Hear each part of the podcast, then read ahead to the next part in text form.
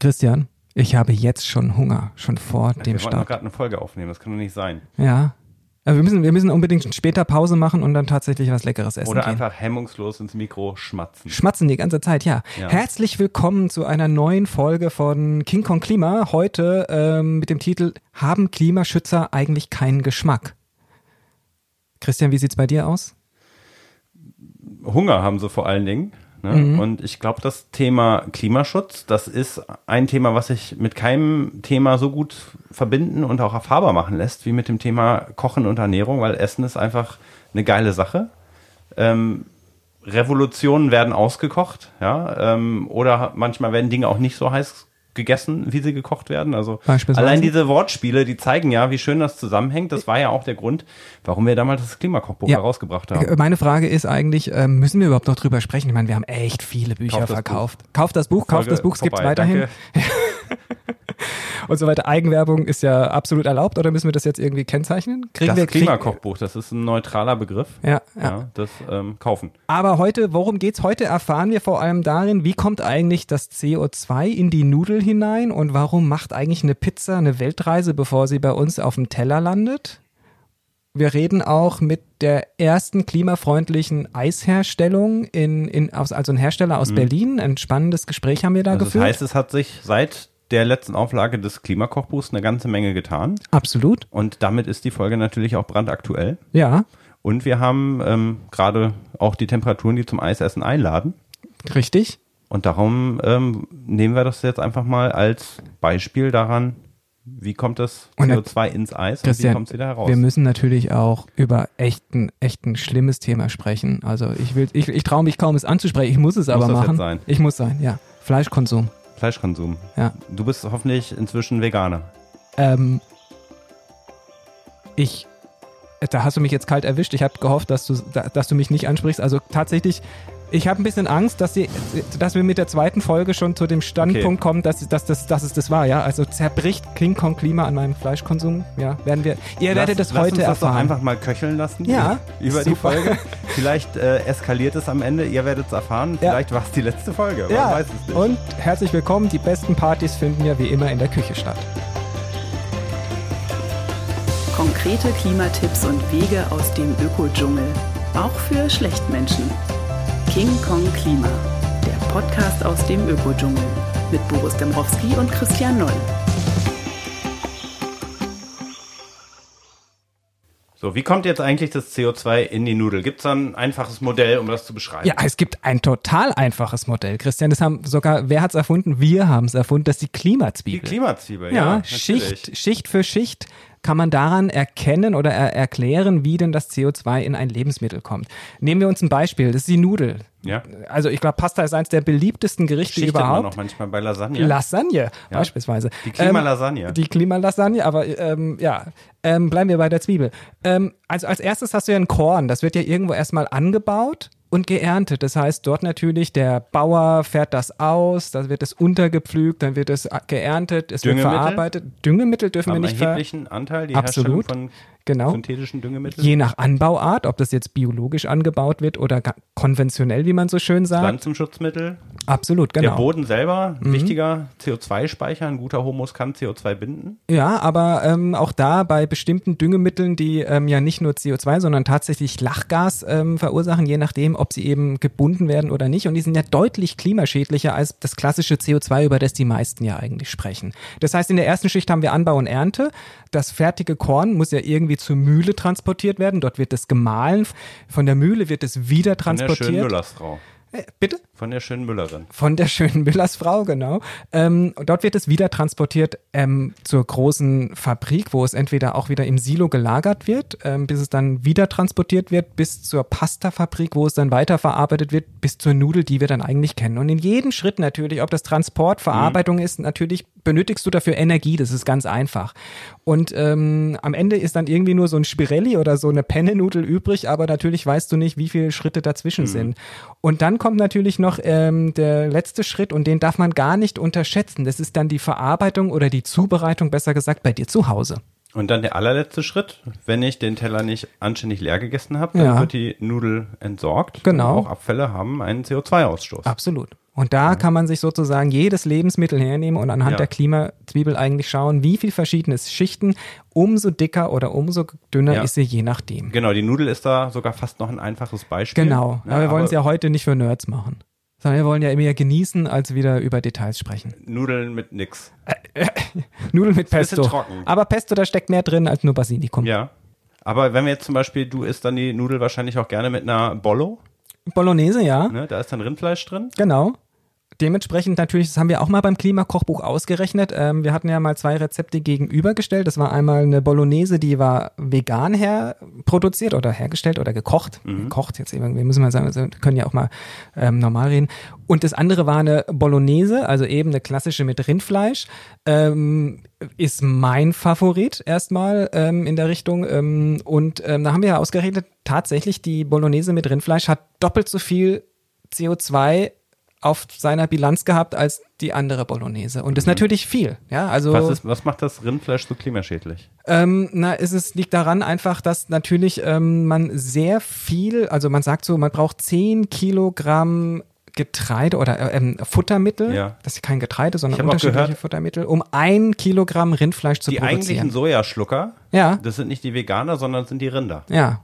Ja, das ist tatsächlich so. Also es wird ja unwahrscheinlich viel ähm, produziert, um dann eben, man sagt dazu, das, das heißt sowas, das hört sich fast schon wieder wie in der Gourmetküche an, eine Futterveredelung. Ja. Das heißt, du benutzt 10 Kilogramm Soja, um ein Kilogramm Rindfleisch herzubekommen. Und das muss ja alles produziert werden. Und da hast du es wieder angesprochen mit Düngemitteln und so weiter, ähm, was du alles dafür benötigst. Und dementsprechend natürlich steckt da unwahrscheinlich viel in so einem Die Kilogramm Fleisch drin. Die Methan rülpst, aus. ja, furzt, Wiederkäuer, das sind Sowas natürlich auch. Sowas esse ich, Mhm. ja. Ähm, und ähm, aber auch da, man muss tatsächlich sagen, natürlich, da ist Fleisch ähm, einfach ein, ein ganz großer Batzen und ähm, gleichzeitig äh, hat man die Diskussion darüber, ist das so einfach, auf Fleisch zu verzichten? Das ist es, aber natürlich gibt es ja nicht nur Rinder, die nur für die Fleisch, sondern wir haben ja auch Milch, Butter und ganz viele andere Es gibt auch Produkte. Biorinder. Ja, Man muss auch nicht jeden Tag Rind essen. Man kann auch mal das ist es halt. Genau. Und, Aber äh, ist, ist, das Rind ist jetzt die größte Klimasau sozusagen. Ja, nein, ähm, wenn wir, also wir können uns ja einzelne Produkte tatsächlich mal richtig im Detail anschauen. Und da ist, wenn, wenn man dann ähm, mal schauen würde, wer ist denn da am wirklich schlimmsten, dann ist es tatsächlich die Butter. Mit Abstand das Wie Schlimmste. viel Pfund Butter isst du so am Tag? Also es kommt drauf an, so ähm, das ist natürlich da auch wieder komplett richtig. Also das ist auch wieder so, diese Bilanzen sind natürlich nur teilweise aussagekräftig, weil äh, ich kenne jetzt auch niemanden, der sich jeden Tag irgendwie so 250 oder 500 Gramm Butter irgendwie eingibt. Also ich weiß nicht, ob sich Leute damit einreiben, um ein bisschen eine glänzende Haut zu haben. Das ist auch nicht so Ja. gut für die Klimabilanz, aber Essen tut das nicht jeder. Ist so auch nicht so Ende. gesund, also so oder so lieber dünn streichen und dann muss man auch nicht so ein schlechtes Gewissen haben, wobei Genau. es natürlich pflanzliche Alternativen durchaus gibt. Absolut, absolut. Also ist natürlich auch wieder eine Geschmacksfrage, aber ganz viele Dinge auch beim Backen und beim Kochen lassen sich super gut über Margarine oder sowas ersetzen. Und auch da gilt aber natürlich, ich weiß, da gibt es viele Leute, die wieder aufheulen, weil Margarine ist tatsächlich ein total hochverarbeitetes industrielles Produkt. Ähm, ist es nicht total natürlich, aber es gibt da sehr, sehr gute Alternativen, auch im Biomarkt. Manche, die sind richtig cool auch zum Kochen und Backen. Und was wäre jetzt am besten? Nur Gemüse essen oder? Ja, also grundsätzlich gibt es natürlich, ja klar, alles, was so irgendwie Gemüse ist, ähm, ist, ist, ist ziemlich gut in der Klimabilanz. Kartoffeln haben eine ganz, ganz kleine Klimabilanz ähm, und der Richtung Schweinefleisch. Und bei, bei Fleisch ist es ganz klar, ganz oben ist Rindfleisch. Ja, also ihr habt, kann jetzt, wir kann jetzt immer ein paar Zahlen hier reinwerfen. Ja, also 13,3 Kilogramm beispielsweise ist die CO2-Bilanz von einem Kilogramm Rindfleisch. Und Das heißt, das CO2 ist schwerer als das Rindfleisch selbst. ja, Das ist doch irre. Das ist Wahnsinn, ja. Ähm, und bei Geflügel ist es dann beispielsweise nur 3,5 Kilogramm. Und ähm, jetzt ist es immer so die Sache, auch da ähm, natürlich nur auf Fleisch zu verzichten, ist die eine Sache. Wir haben gelernt, Butter ist gar nicht so gut und das gleiche gilt dann auch für Käse und Sahne. Also überall dort, wo unwahrscheinlich viel Fett drin steckt. Ich liebe fettreiche Produkte, also Käse oder sowas, der irgendwie 50 Prozent Fett hat, ist super geil, cremig und, und extrem. Ich meine, wissen, Fett ist ein Geschmacksträger und auch die schneiden nicht so gut ab. Also insgesamt viel Gemüse, viel Abwechslung, wenig Fleisch und wenig, wenig Jetzt ist aber der Produkte. aktuelle Trend und das würde mich echt mal interessieren. wie sieht es aus mit diesen Veggie-Burgern? Mhm. Ne? Also gibt's jetzt bei einer großen Fastfood-Kette, äh, einer ist an die Börse gegangen, das geht total ab, alle sind scharf auf diese Veggie-Burger, die ähm, kein Fleisch enthalten, aber möglichst ähnlich sein soll. Da kommt sogar dann irgendwie Fleischsaft raus. Wird vermutlich ja auch so sein, die sind hochverarbeitet. Äh, Das Gemüse frisch zu essen ist besser, aber ans Rindfleisch kommt wohl nicht ran, oder? Ähm, also ich habe ähm, auch da sch- scheiden sich natürlich die Geister ähm, und je nachdem, wie ehrlich man zu sich ist oder nicht ist. Also ähm, ich hatte gestern ein veganes Eis, ein veganes Schokoeis und tatsächlich muss ich sagen, ich hatte im Vergleich in eins, das war klassisch hergestellt nebendran. Ich habe den Unterschied geschmeckt und mir hat das andere tatsächlich wirklich besser geschmeckt. Ähm, Es ich gibt habe aber auch- sehr gute Eissorten. es gibt sehr gute Ei, aber es sagt nicht, also es ist Ja. nur der Vergleich, dass es dann immer noch so die letzten fünf Prozent für mich persönlich besser ist, ähm, weil du natürlich bestimmte Konsistenzen und be- bestimmte Cremigkeiten immer nicht so hinkriegst. Und auch leider da ist es so, dass es ähm, sehr gute Alternativen gibt, aber nicht jeder vegane Hersteller nutzt die. Ne? Also ähm, es gibt da manche, die ähm, mit bestimmten Ersatzprodukten arbeiten, die sind wirklich fantastisch und dann gibt's welche, die sehr stark auf diese Sojaprodukte setzen. Ich finde, das schmeckt mir persönlich dann immer es gibt nicht aber so auch gut. Sorbet. Ja, Da ist ganz, Fruchtfleisch drin. Absolut. Das hat zum Beispiel jede Eisdiele beispielsweise. Hat eigentlich auch Eigentlich der Italiener Eis. in der Kleinstadt Ja. hat das. Ein geiles Sorbet. Und dann ist aber die Frage, wie sieht's aus mit dem Hörnchen? Das kann man essen, ist umweltfreundlich. Ja. Aber auch den Eisbecher. Ich würde sagen, da fragen wir gleich mal den Eismann selbst. Boris, magst du eigentlich Eis? Ich liebe Eis. Aber das ist doch ähm, ich bin Spaghetti-Eis-Fan. Spaghetti-Eis. Ja. Das ist ein hochverarbeitetes Lebensmittel. Muss gekühlt werden. Mhm. Ne? Ist das gut fürs Klima? Wahrscheinlich nicht. Aber eigentlich, ähm, also so gesehen gibt's wahrscheinlich gar nichts, was gut ist fürs Klima, außer Sterben. Das stimmt, aber ist Eis nicht besonders klimaschädlich? Also ich meine, ich kann mir ja auch einfach einen, einen Sprudel trinken zur Erfrischung. Und warum muss es das Eis sein mit Früchten aus aller Welt? Das wird gekühlt, das wird transportiert und so weiter. Weil wir Menschen sind, die genießen wollen. Und weil Genuss nun mal zum guten Leben dazugehört und da gehören auch kleine Klimasünden dazu. Und so würde ich dann eigentlich so Okay. eine Eiskugel auch sehen. Also du erteilst mir Absolution. Ich gebe es nämlich zu, ich bin Sünder. ja, Zwei Kugeln Eis die Woche Ja. ist bei mir das Minimum. ja, also Ah. ich, ich bin überzeugt, äh, auch Jesus würde Eis lieben. Wir rufen jetzt den Jesus der Eisherstellung an. Ja? Das ist Olaf Höhn von ähm, Florida Eis. Die sind hier aus Berlin, die machen relativ viel in dem Bereich. Die auch sind so. aus Berlin, die machen eine ganze Menge, ähm, kann man auch in Supermärkten kaufen. Ich weiß nicht, wie weit, das wird er uns wahrscheinlich erzählen. Mhm. Und er hat den Anspruch, klimaneutrales Eis herzustellen. Spannend. Und äh, ich würde sagen, wir quetschen ihn jetzt einfach mal so ein Absolut, bisschen aus. ja, wir, ja. wir drängen ihn schonungslos in die Ecke, Ja. äh, damit das letzte Quäntchen CO2, was noch vorhanden ist, zum Vorschein kommt. Ja. Und ähm, gucken mal, wie es da so aussieht. Ich hoffe, ich erreiche ihn. So, schönen guten Morgen, ja, oder guten Tag, ja, also schon mittags, meine Gott, es ist schon wieder 2 Uhr. Ja. Hallo, Herr Höhn. Ja, wir sprechen mit Herrn Höhn. Er ist Inhaber bei Florida Eis. Und Florida Eis hat für sich den Anspruch, klimaneutrales Eis herzustellen. Da habe ich mich aber gefragt, Herr Höhn, Eis ist es nicht einfach das klimaschädlichste, was man überhaupt essen kann? Da kommen exotische Zutaten aus aller Welt, lange Transportketten, Verpackung und so weiter und so fort. Wie machen Sie das klimafreundlich? Da muss ich anfangen, ganz vorne. Sie haben zu 100 Prozent recht und ich bin zum Glück in der Lage, dass ich sagen kann, kein Mensch braucht Eis auf dieser Welt, außer vielleicht ein Kind, dem die Mandeln herausgenommen worden sind und dann sagt der Arzt immer ein bisschen Vanilleeis essen. Davon können wir natürlich nicht leben. Wir haben natürlich viele Produkte, die wir auf dieser Welt nicht mehr bräuchten und ich kann da also etliche Beispiele aufzählen.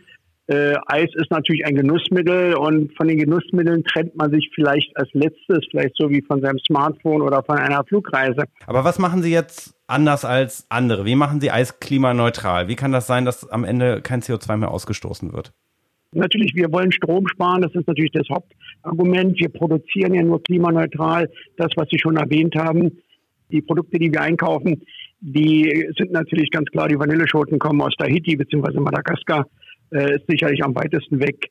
Äh, die Mandarinen sind schon ein bisschen dichter dran aus Sizilien, ähm, aber äh, die Mango kommt natürlich auch aus Südafrika. Und das heißt, Sie arbeiten einfach in der Firma mit energiesparenderen Kühlanlagen, mit äh, Ja. energiesparenden Maschinen. Wie Wir haben also einige Alleinstellungsmerkmale, die uns also wirklich von allen anderen Eisherstellern, auch natürlich von anderen Herstellern äh, unterscheiden. Äh, wir haben, fangen wir mal mit dem gravierendsten an, was mir immer auf, äh, besonders auffällt oder was ich auch erwähne und was überhaupt nicht kopiert wird. Man kann ja alles kopieren, was ich habe. Ich, ich habe ja kein Geheimnis draus gemacht oder irgendwelche Patente oder sonst etwas. Unsere Tiefkühlzelle, Tiefkühlzellen allgemein auf dieser Welt, die auf einem Betonboden stehen, das sind die großen Zellen. Äh, hier um die Ecke steht äh, ein Tiefkühllager mit 50.000 Paletten. Die haben alle beheizte Böden. Und äh, ich habe die einzige Tiefkühlzelle, die keinen beheizten Boden hat. Wir haben einen Permafrostboden geschaffen durch einen Recycle-Artikel. Das ist Glasschaumschotter. Das ist Altglas, was aufgearbeitet wird hier in Brandenburg. Äh, und dieses Produkt hat den Vorteil, es kann Wärme, aber auch Kälte speichern. Ich spare alleine bei meiner kleinen Tiefkühlzelle, die ist ja nur äh, 600 Quadratmeter groß, äh, circa 100.000 Kilowattstunden pro Jahr nur in dieser Tiefkühlzelle. Und damit auch Geld. Und damit ja, bares Geld. Gut, hm. das ist sicherlich der Strompreis. Ja, ja, gut, 18, 20 Cent liegt da jetzt für mich als äh, hm. Industrieabnehmer. Und das kann man ganz schnell hochrechnen. Das sind einige tausend Euro, die natürlich reinkommen. Mhm. Aber wir haben natürlich auch andere Dinge. Äh, unsere Fahrzeuge sind alle eutektisch gekühlt. Das heißt, die kommen ja nachmittags um 14, 15 Uhr in der Regel auf den Hof.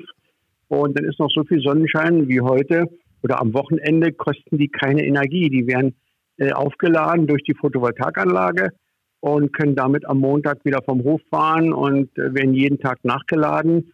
Auch hier haben wir eine enorme Einsparung bei dieser Technologie. Und das alles, was Sie tun sozusagen, da sind Sie Innovator, also die sind den anderen in der Branche ein, ein Stück voraus. Und das heißt, es ist für Sie eigentlich auch in dem Sinne eher ein Vorteil als ein Nachteil, sage ich mal, Klimaschützer zu sein, weil Sie tatsächlich mhm.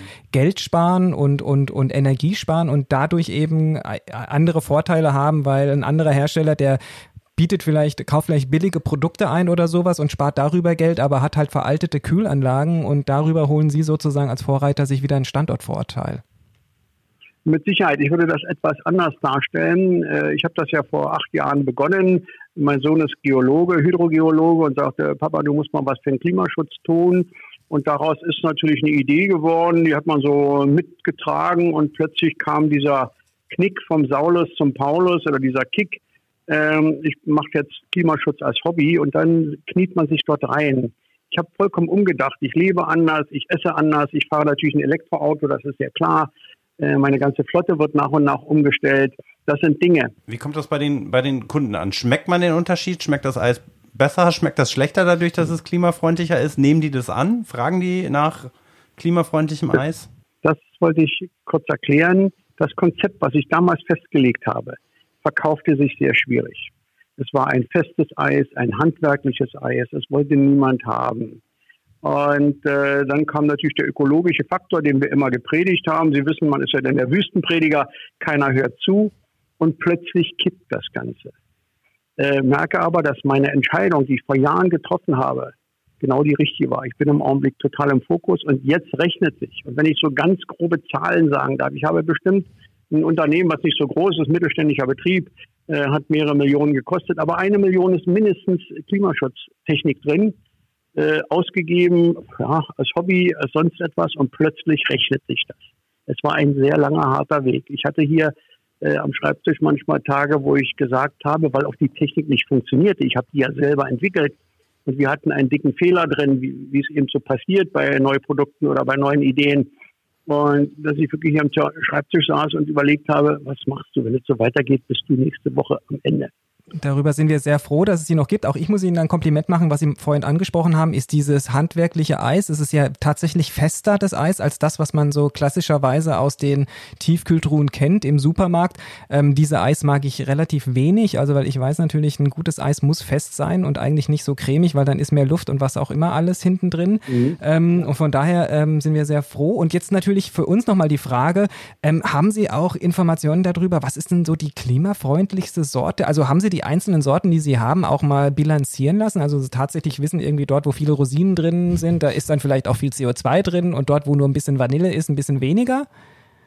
Ja, also die, die Fruchteissorten äh, oder mit Früchten, die Sorten, die sind natürlich etwas intensiver an der Herstellung. Die Früchte müssen gekocht werden. Das haben Sie bei dem klassischen Eis Nummer eins, ist ja Vanille. Da rühren Sie die Milch an, die wird natürlich gekocht, gar keine Frage. Äh, und äh, da kommt eben die Vanilleschote dazu. Ich spreche das mal vereinfacht. Natürlich ist auch Butter drin und ähm, wenn Sie dann über die Butter schon anfangen nachzudenken, ja, ja. dann wissen Sie, dass wir natürlich im oberen Bereich sind. Und ich habe ganz speziell, äh, ist noch gar nicht so lange her, vor drei Wochen vom Bundesumweltministerium bei Frau Svenja Schulze gesagt, dass die Kuh vom Eis muss. Wir werden also in zehn Jahren äh, ja, man hat geklatscht und gelacht, äh, in zehn Jahren kein Eis mehr mit Milch herstellen.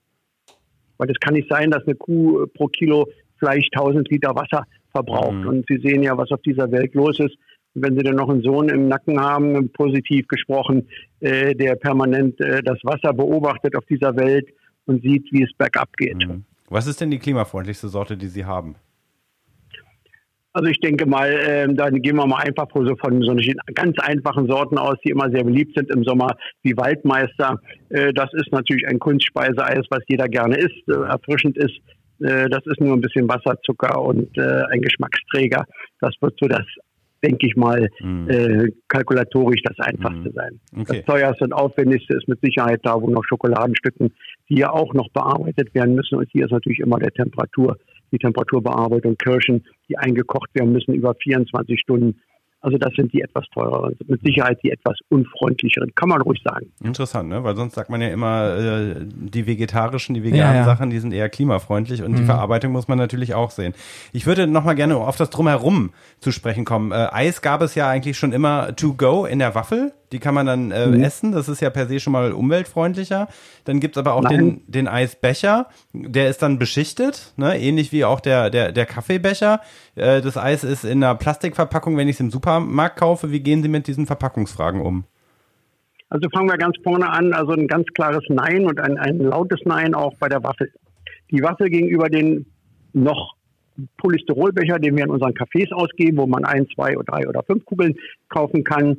Äh, Polystyrol ist ein grundwasserneutraler Kunststoff, der zerfällt zu molekularen Bestandteilen und wäre, sage ich mal, wenn wir das Wort Müll rausnehmen, an sich das Beste. Mhm.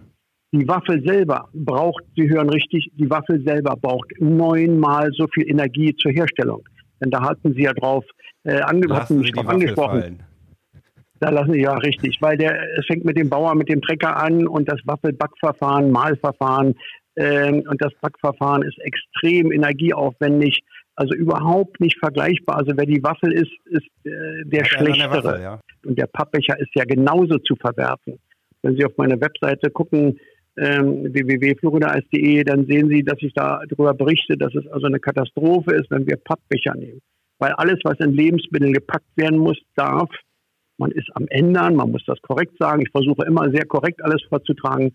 Ähm, darf kein recyceltes Papier sein, weil man ja nicht weiß, was damit vorher passiert ist, mhm. welche Schadstoffe drin sind. Somit ist mit jedem Pappbecher, den Sie kaufen, ein Ast, ein Baum. Und äh, wenn Sie Statistik sehen, dann führt die natürlich ins Grab. Äh, von 100 Bäumen werden nur ein Drittel, also 33, nachgepflanzt.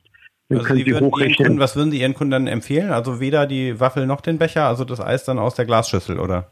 Ja, es ist erstaunlicherweise weniger geworden. Man hätte ja gedacht, es ist mehr geworden, weil wir, wir nehmen die immer ab, äh, stellen die ein wenig kalt. Weil wenn sie manchmal kommen ja Herrschaften mit so einer richtigen klassischen Kristallschüssel, die man noch irgendwo hat, von Oma geerbt. Äh, die ist natürlich so warm durch den Transport von zu Hause bis zu uns. Die wird dann nochmal zehn Minuten kalt gestellt. Und, äh, aber es kommt. Es wird nicht mehr, es müsste mehr werden, aber man muss das vielleicht propagieren. In dem neuen Café wollen wir das tun. Und zur abschließenden Frage erhöhen, die bis sicherlich alle brennend interessiert, wie viel Eis essen Sie oder Ihre Mitarbeiter eigentlich noch, wenn Sie den ganzen Tag Eis produzieren? Ich selber esse in der Regel einen einzigen Becher am Tag, weil das, ich bin ja in einer Firma, da kann ich ja lose äh, abportioniertes Eis nicht bekommen. Und das ist immer der kleine Becher Vanille äh, halb und die andere Hälfte ist Latte Macchiato mit Schokoladenstücken. Und das immer so gegen 16, 17, 18 Uhr, wie es passt und dazu eine Tasse Kaffee und dann geht es noch zwei Stunden weiter, weil der Körper braucht ein bisschen Zucker und dann funktioniert der Körper auch wieder. So ist es. Herr Höhn von Florida Eis sagt, ein Eis pro Tag, das geht. Das ist auch mit dem Klima verträglich, sagen wir und glauben wir daran. Wir danken Ihnen für das Gespräch und wünschen Ihnen noch viel Erfolg für die Zukunft. Ja, danke, meine Herren. Wünsche einen schönen Tag noch. So, Christian, jetzt schauen wir uns mal Fertigprodukte an. Auch die haben ja eine besondere Klimabilanz. Die sind ja einfach nicht nur super stark verarbeitet, sondern die Produkte kommen ja manchmal um die ganze Welt, von der ganzen Welt. Und da schauen wir uns mal an, warum so eine Pizza eine Weltreise hinter sich hat, bevor sie bei dir auf dem Teller landet. Und da habe ich ein paar schöne Zahlen vorbereitet. Ähm, auch für dich vielleicht interessant. 2008 wurden allein in Deutschland 245.000 Tonnen Tiefkühlpizza verkauft. Ähm, pro Kopf kann man sagen, das sind acht oder neun Pizzen pro Jahr. Hast du so viel 2018 vertilgt? Ich würde es auf jeden Fall schaffen. Ja. Das denke ich schon. Nachgezählt habe ich nicht. Ja. aber ähm, klar, äh, stark verarbeitetes Lebensmittel, das äh, schlechte Gewissen käme wahrscheinlich äh, auf dem Fuß, aber es ist natürlich auch Ja, die Pizza ist ja sonst, die Tiefkühlpizza ist ja sonst immer, weil so viel Fett und solche Sachen irgendwie drin sind, so ein bisschen in den Verruf und so, huh, Fertigpizza und sowas.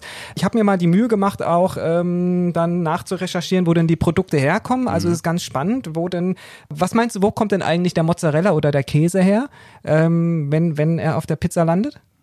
Mm, aus Italien.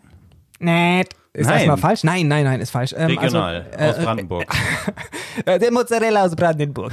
Ähm, nein, tatsächlich, äh, ein Großteil der Milchprodukte äh, für die Herstellung kommt aus Irland.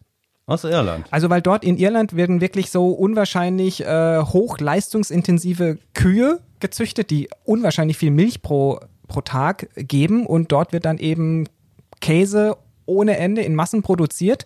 Und äh, wenn wir jetzt sagen so mal, guck mal, es sind 1800 Kilometer, bis dann der Mozzarella aus Irland irgendwie bei uns landet. Und ähm, was meinst du, wo kommt die Salami her? Auch aus Italien. Aus Italien natürlich. Nein, die kommt aus Polen. Das ist eher so eine Art Debreziner. Ein.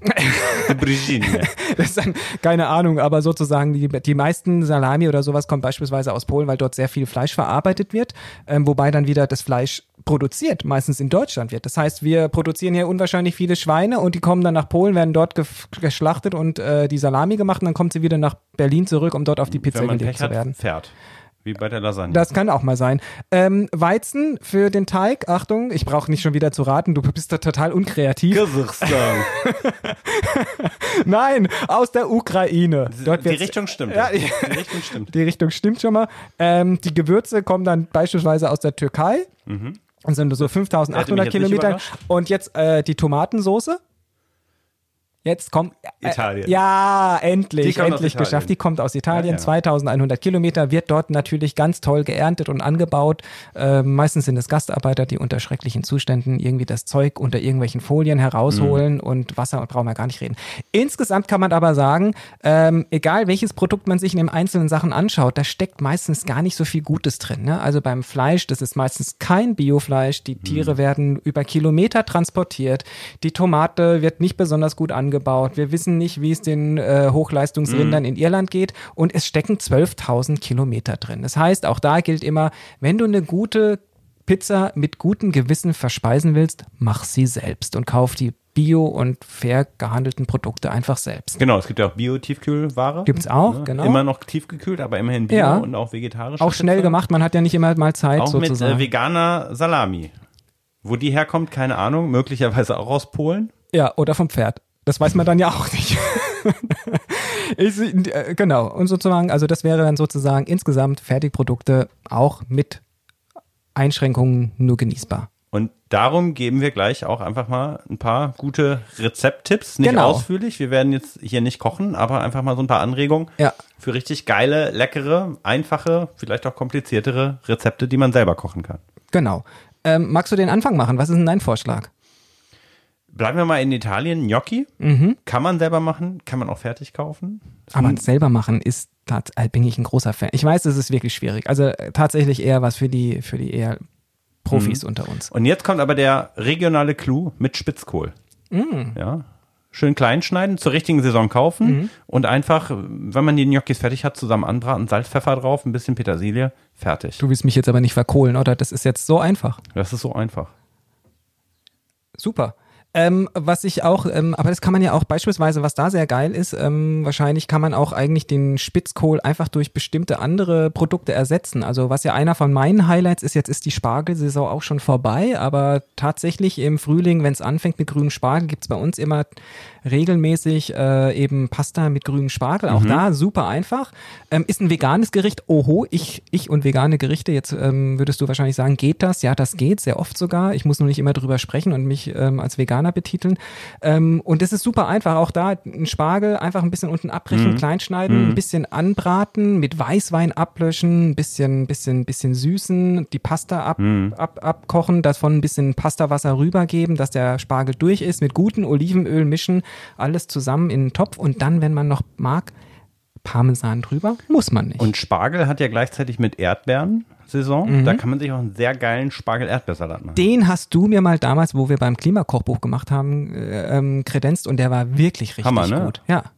So ein bisschen süß und salzig bin ich ein auch ein bisschen Fan Balsamico davon. rein. Ja. Das ist einfach echt lecker. Sehr geil.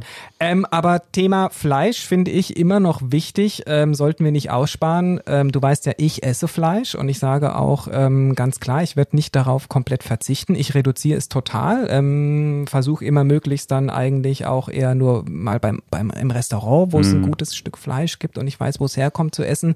Zu Hause relativ wenig. Ähm, aber du weißt auch, was ich dir schon erzählt habe, ich habe relativ oft Hähnchen zu Hause, weil meine Mutter ähm, ja selber sozusagen Hähnchen irgendwie oder Hühner züchtet. Die ist Hühnerbaroness. Die, die bekannte Hühnerbaroness aus äh, Unterfranken, ja. Ähm, und die schickt die mir regelmäßig zu. Also da kommt dann einmal, ähm, auch tatsächlich für die Kinder ist es schön, da gibt's erstmal Küken an Ostern. Äh, und, Zum äh, Selbstschreddern. Nein, die werden ja alle, da gibt's ja gar keine. Das ist egal, ob männlich oder Ja. weiblich, die werden alle hochgepäppelt, um dann im Topf zu landen.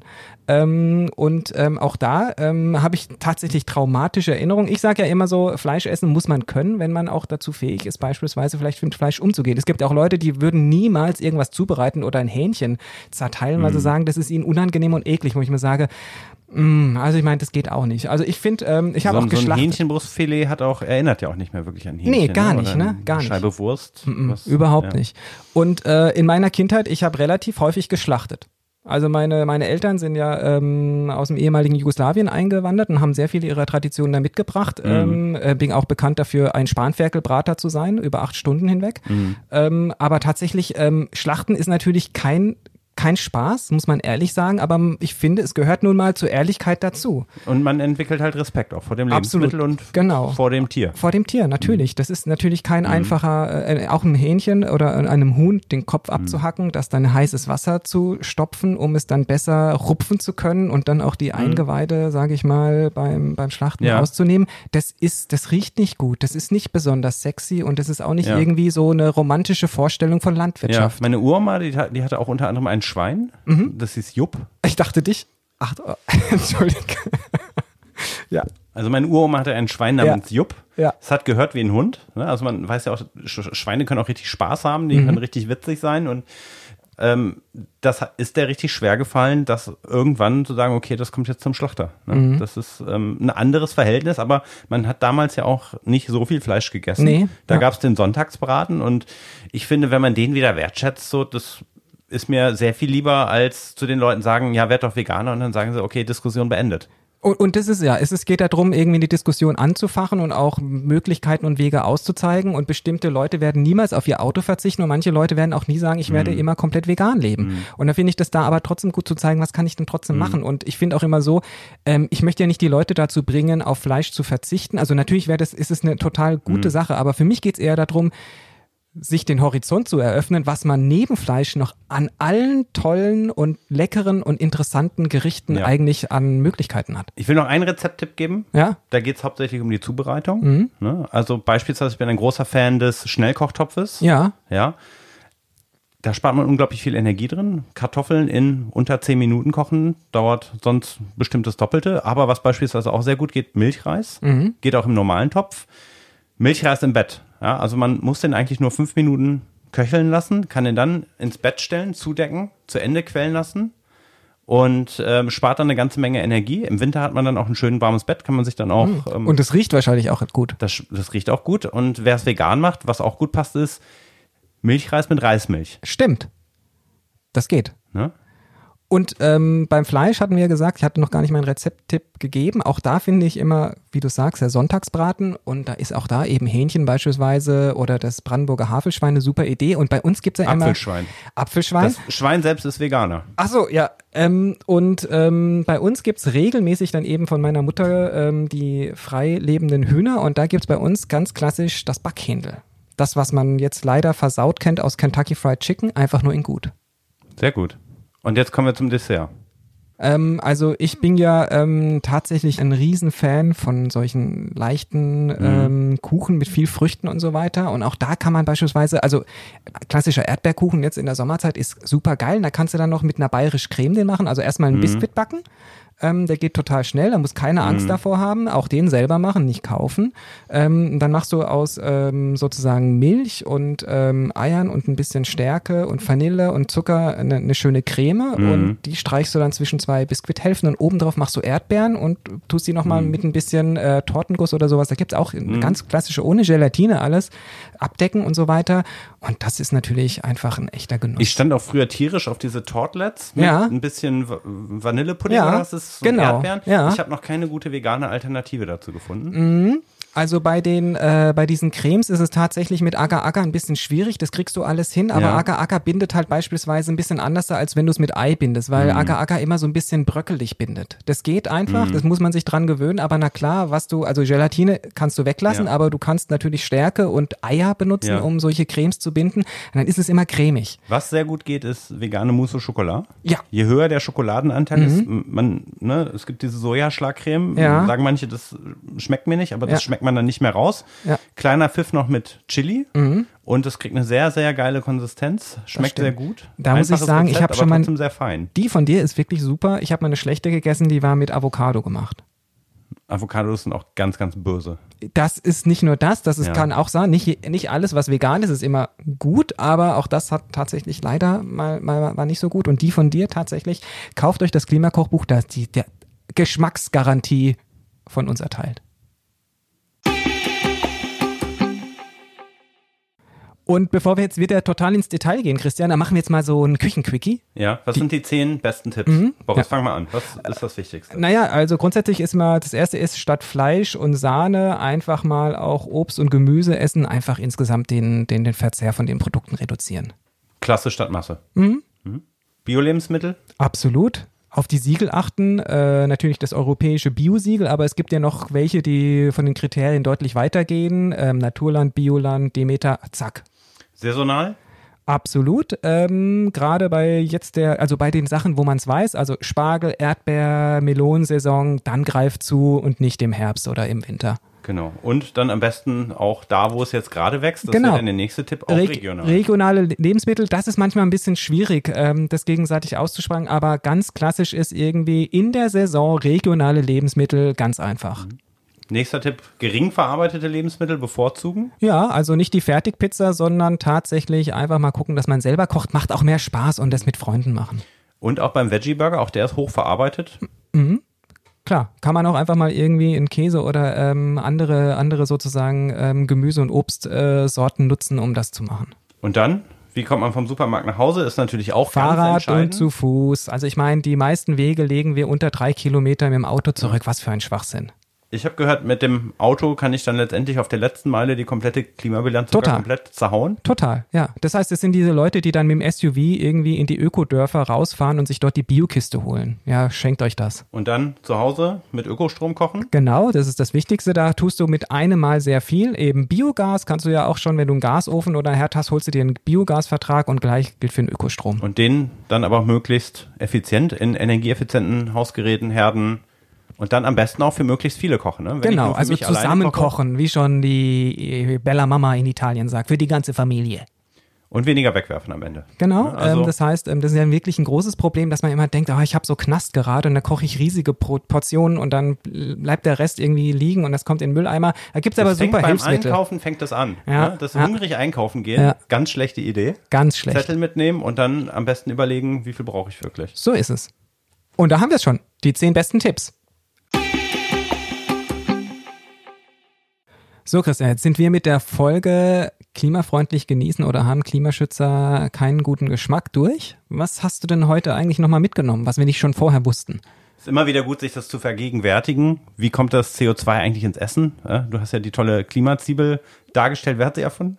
Wir haben sie erfunden? Wir haben sie erfunden. Wir, du hast es anhand der Nudel beschrieben.